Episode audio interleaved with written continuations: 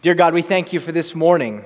Uh, we thank you for that incredible passage of Scripture and this amazing idea that you have adopted us as your children. I pray, Lord, that this morning that reality would sink in deeply to our hearts, that we wouldn't just engage it with our minds, um, but that we would experience your great love, and that we would experience what it is to be sisters and brothers in Christ today. we pray all this in Jesus' name. Amen. Amen. Um, raise your hand if you had a chance to see the movie Instant Family. Okay, a couple of us. Um, in case you haven't, here's the premise um, there's a, a couple that desperately wants to have a family. And so they decide that um, the best option they have is to adopt. And they decide their best option for adoption is to go through the foster care system. Um, and so they embark on a journey uh, that many families here at Grace, including my own, uh, has embarked upon. And they experience some of the challenges, uh, and it's, there's a lot of uplifting comedic uh, times so that you don't cry uh, when you watch this movie. Um, at the end of the movie, there's this powerful scene, and I'd like us to actually watch this together. Um, this, this depicts the ultimate goal of foster care. Um, that a child would be able to call someone mom or dad forever. Right? Foster care is not intended to be a long term solution, it's intended to be a transition. And that a child, either by God's grace, is able to return to their home family where they were born into, restored and whole, or that the family or the child receives a new family that will hold them forever. So let's watch uh, together this scene now.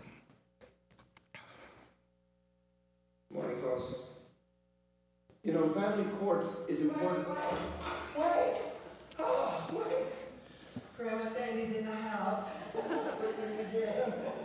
Time to remake it. This is just yeah, this hey, great. Put her over. Go ahead, Judge. Thank you, Grandma Sandy. you know, family court is important work. But it's difficult work. We spend day in and day out dealing with things that we feel no family should have to go through. So on these rare days, when we get to smile at work, these days mean a great deal to all of us. And I may not look it, but I'm a huge cornball. And I live for this. I mean,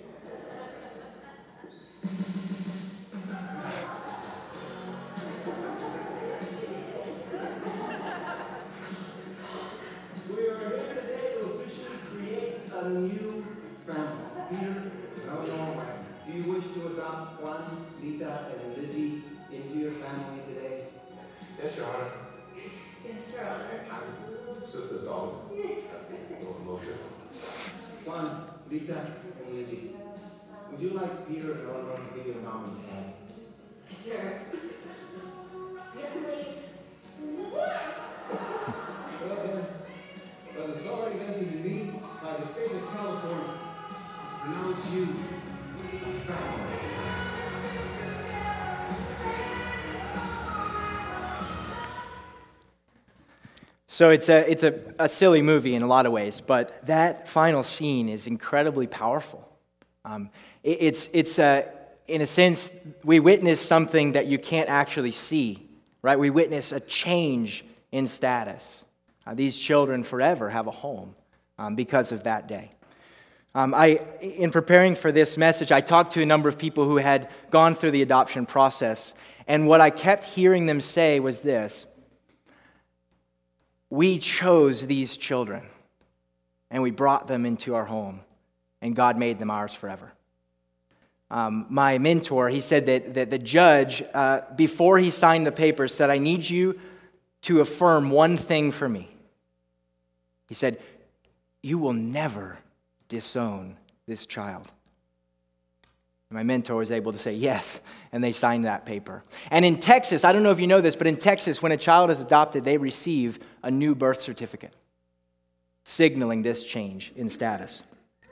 Now, that's what our passage is about today, right? It's about being adopted into God's family. And as, as much as that scene um, can make me sort of tear up, especially if you watch the whole movie and see the progress that these kids make and the, the parents make to become one family, as much as that makes me tear up, how much more powerful is this idea that we are made God's children through adoption?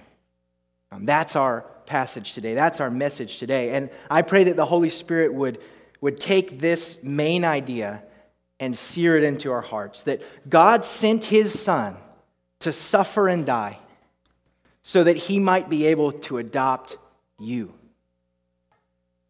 By putting your trust in Jesus Christ, you become a child of God, and God's Spirit speaks within you and allows you to call God Daddy. That is a profound idea, and I hope that today we can um, unpack that together. Um, if you have your blue Bibles in front of you, let's uh, turn to page 974. We're in Galatians chapter 4, and our passage today has sort of three movements. So I'm just going to take them in turn, and we'll share a few thoughts uh, with each. So, starting in verse 1, verse 1 to 3 really describes the state we were in before we came to know Christ. Paul puts it this way I mean, that the heir, as long as he is a child, is no different from slave, though he is the owner of everything. But he is under guardians and managers until the date set by his father. In the same way, we also, when we were children, we were enslaved to the elementary principles of the world. Paul says that you and I, we were like underage heirs. Um, perhaps uh, it's, it's like a child who has a trust fund. All these resources that are there, that are rightfully theirs, um, but the child is not old enough to responsibly use those resources. And so the child waits until the day of coming of age, right? And in that sense, this child has no more power uh, than the, the people who administer that trust, the trustees, right? Until the child has the responsibility uh, necessary that the parents deem to be the appropriate age, the appropriate um, ability to make good decisions. Um, this is really similar to something we talked about two weeks ago when Jonathan uh, was sharing with us. He, um, the, in chapter 3, Paul says that the law was like a tutor for the Jews. Uh, it showed them for a time um, the basics of following God and walking with Him. And the tutor was good, but the tutor was insufficient, that there was something better to come as the child would grow. That's the same idea here. But what's interesting is in our passage today, Again, uh, Paul uses the metaphor of guardians and managers, right? These people that are, um, that are teaching a child the right way. Um, but this time, he doesn't say it's the law, he says it's the elementary principles of the world. Um, in Greek, the term that's in our New Testament is stoicheia. Um, it means essentially, in, in Greek literature, it's used to describe the ABCs, the basic building blocks um, that make up language, that make up life. And I think it's uh, helpful that we remember that Paul is talking uh, largely to two groups of people, Jews and Gentiles, in this letter. But what's interesting is he says we were all enslaved to these elementary principles. So for the Jews, the elementary principles were the law, right? That became clear earlier in the passage. Um, the, the law shows uh, us exactly how far we fall short of God's standard. Um, but before we start to uh, blame the law for that, Paul says it's not the law that has the problem. The problem is in our hearts. Right? He says the law serves like a mirror, it shows us the ways in which we fall short. It's not that the law is unreasonable, it's not that God's standards are too high. It's that we all have this inner desire to do wrong. Right? Um, Paul in Romans develops this idea really well, especially the first five chapters. He says that when, when Adam and Eve chose to disobey God, when they chose to do things their own way, um, entered, they, the, into the world entered sin and this desire to do what is wrong. And if you, if you um, believe that people are basically good and that um, they're corrupted by society, I invite you to come um, and, and observe my two year old uh, interacting with my one year old.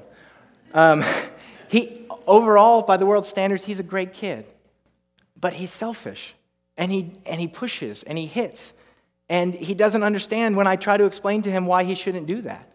Because there's, there's something inside of him and something inside of me, and something inside of all of us that longs to do wrong.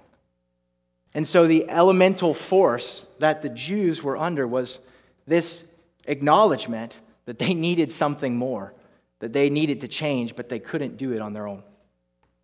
Um, most of the Galatians that he's speaking to, however, are Gentiles, which means they had different elemental forces. They weren't aware of the law, right? Um, for the Gentiles, what they were interacting with was spiritual power. In fact, dark spiritual power, right? Um, they, like others, worshiped idols. And when they did that, certain things happened that they couldn't explain. And so they assumed that those things were done by gods. They didn't have experience with the one true God. They didn't experience his love and his life. And so they bowed down to statues in inanimate objects. That was the slavery that they had. So I, I, I wonder this morning, as we reflect on this, what were those elemental forces? What were those uh, principles that you and I uh, were once under before we knew Christ? Um, perhaps, uh, like the Gentiles, we served certain idols. Obviously, in our culture and in our day, we don't uh, bow down to statues, right? Um, the idolatry of our culture is much more subtle. Um, one thing that we tend to idolize are values, right? And one value that I see in our culture constantly idolized is that of personal liberty and freedom. Um, that's not, liberty's not a bad thing. But when we try to make it our God, it takes over and enslaves us. Um, people actually believe that what they perceive to be true must be true. Um, people actually believe that whatever feels right for them is the right thing to do. And this is a kind of slavery that leads to brokenness, right? Perhaps you, like me, were enslaved to that before you knew Christ. Um, another uh, idol in our culture that I particularly struggled with and was part of my calling that the Lord broke in me um, was an, uh, the idolatry of wealth. Um, this idea that if we accumulate enough things, we'll find security. Right? When in reality, the only security we have is in Christ. Um, but perhaps your uh, elementary, elementary forces were less like the Gentiles and more like the Jews. Perhaps there was a set of things that you believed. Maybe you grew up in the church, you grew up in a religious home. And you believe that if you did these seven, eight things, these things that we've been talking about week in and week out the last several weeks, that you would earn God's favor and hope. Um, perhaps there was some sort of uh, law that you were operating under. And you didn't know that we do these things like reading the Bible, praying, sharing the gospel, caring for people. Perhaps you didn't know we do those things to engage with God, um, not to be accepted by God, right? Just a, um, a, I guess about a year ago, we uh, modified our identity statement here as a church. And we added the statement, enjoying the presence of God, right? Um, before we, when we were child children when we were underage heirs we didn't enjoy the presence of god. We tried to gain the favor of god. But when christ came and transformed us we actually could engage and enjoy god's presence. And that's what he starts describing in verse 4 join me back there but when the fullness of time had come god sent forth his son born of a woman born under the law to redeem those who were under the law, so that they might receive adoption as sons. Uh, most religions concern themselves with the question how do I get to God? Again, that's what we've been discussing. But the Bible tells the story of how God has come to us. Right? It's, we're not the protagonist of this story. God's the main character. God has come to us as one of us as a human. If you've been in church for any length of time, that is possibly a truth that you take for granted, right? This idea that God has come in the form of a human is a radical idea. It's a crazy idea, right? I just had a chance to, to take the ordination exam, and in that, they, they make you really think about what's the implication of this? Not just that God came as human, but why does that matter? Um, I had an experience uh, that uh, illustrated for me the importance of it just recently when I was in Colorado. Um, just two weeks ago, I was preparing for the trip and preparing this sermon, meeting with the preaching cohort, which is a group of us uh, who preach here at Grace and share uh, about what we hear the Lord saying in and through um, the messages. And Britt said to me, Britt had just gotten back from Colorado, and I was going to Colorado. He said, Bro, when you get up to those mountains, you're going to get some like sweet spiritual insight that you can share in the sermon. And so I took that as a promise, um, both from Britt and from God. I imagined myself on some mountain, um, seeing a moose, right? And, and like some deep spiritual insight that comes from that. Um, but what I received was much more pedestrian. I had car trouble. Um, my alternator went out. Uh, and I had only a few days to get it fixed before I needed to return so that I could be here today with you. Um, it was a, a nerve wracking situation, and my father in law took the car to the mechanic, and uh, they gave me a quote that made my jaw drop. Um, and so I thought to myself, well, let me, before I spend all this money, let me see if I can't fix the problem uh, myself with the resources that I have. Uh, my brother in law was on the trip with us, and he happens to be an electrical engineer um, who has worked most of his life in the automotive industry. Um, he designs basically alternators, right? So I felt pretty confident that with his help um, and with the right parts, we could fix this problem um, and not spend a fortune. Um, so I called him up. I said, Hey, what do you think? He said, Yeah, sure.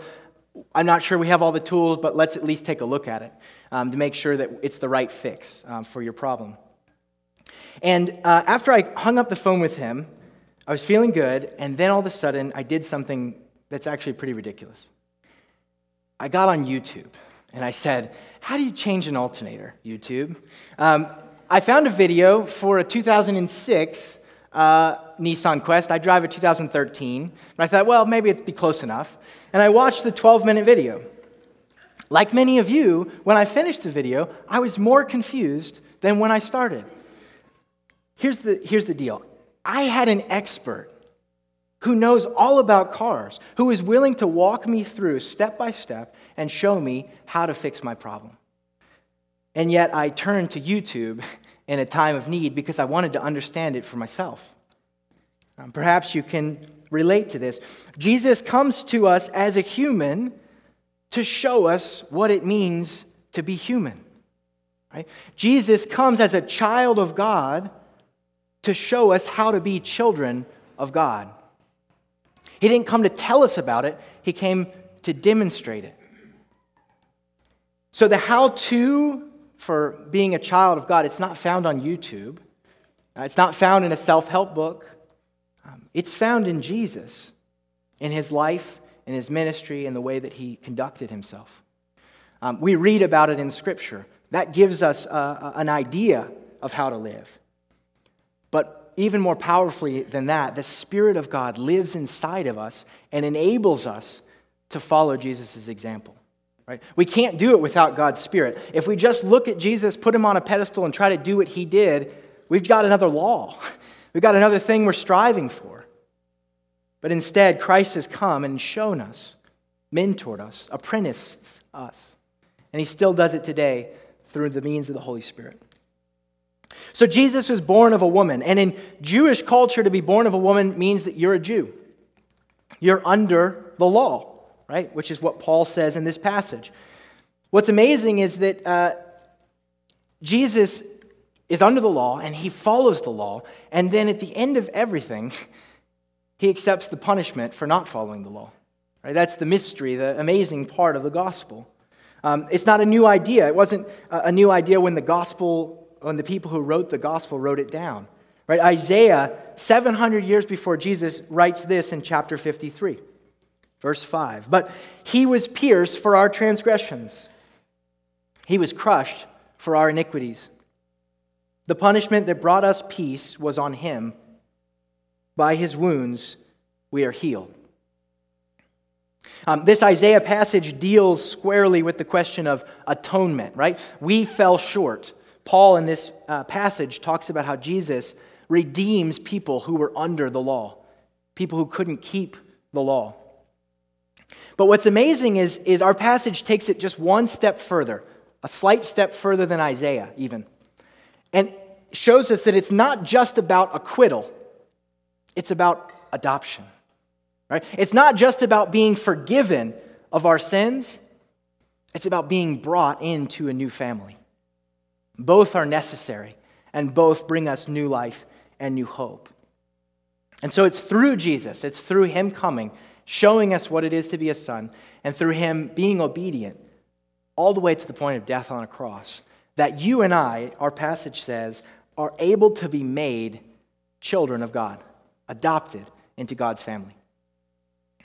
Um, verse 6 helps us understand then the, the what now, okay? We've been adopted through Christ, so, so what?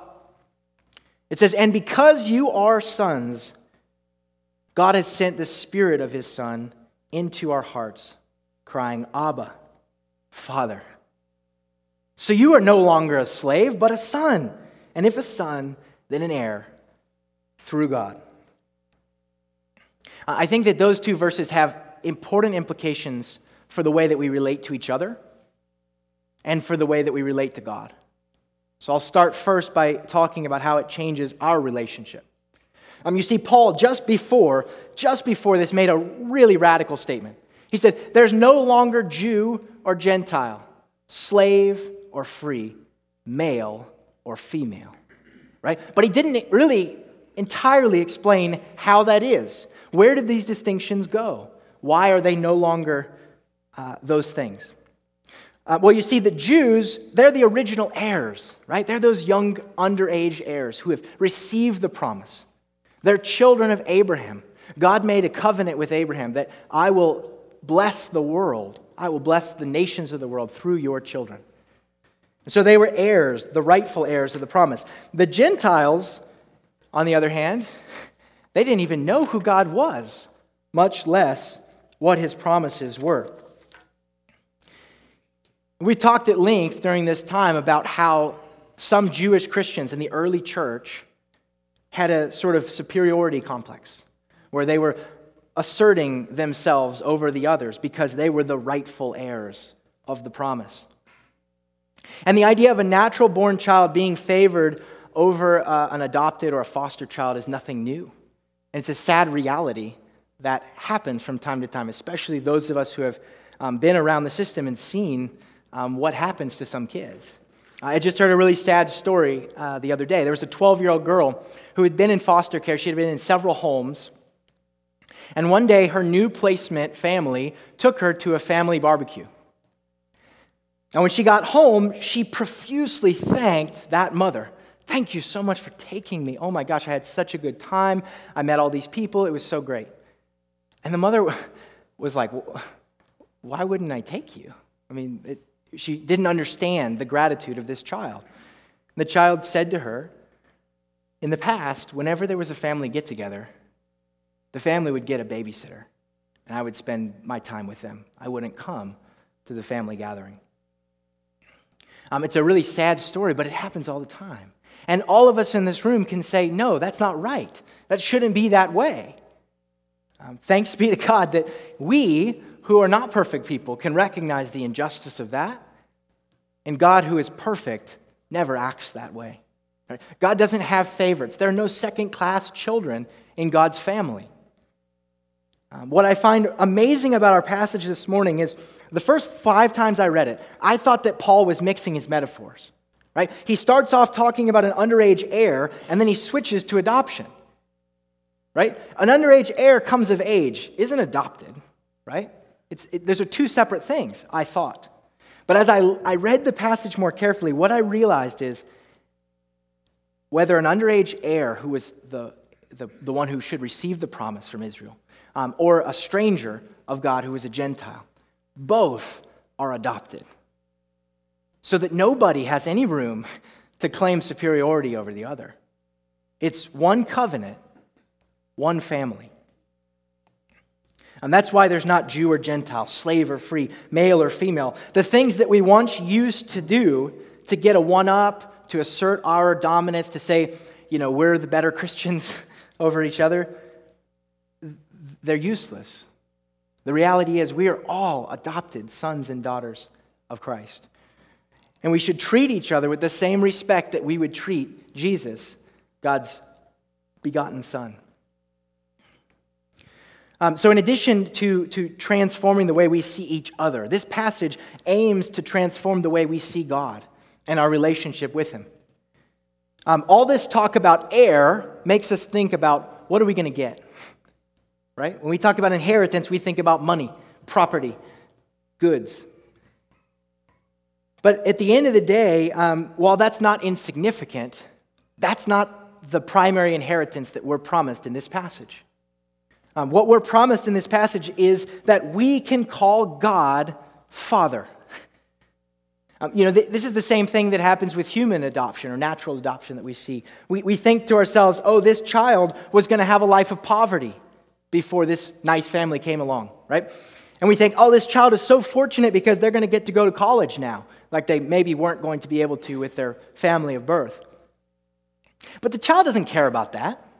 Right? The child's not concerned about uh, op- economic opportunities or education opportunities. The child wants someone to call mommy and daddy. Right? The child wants a home.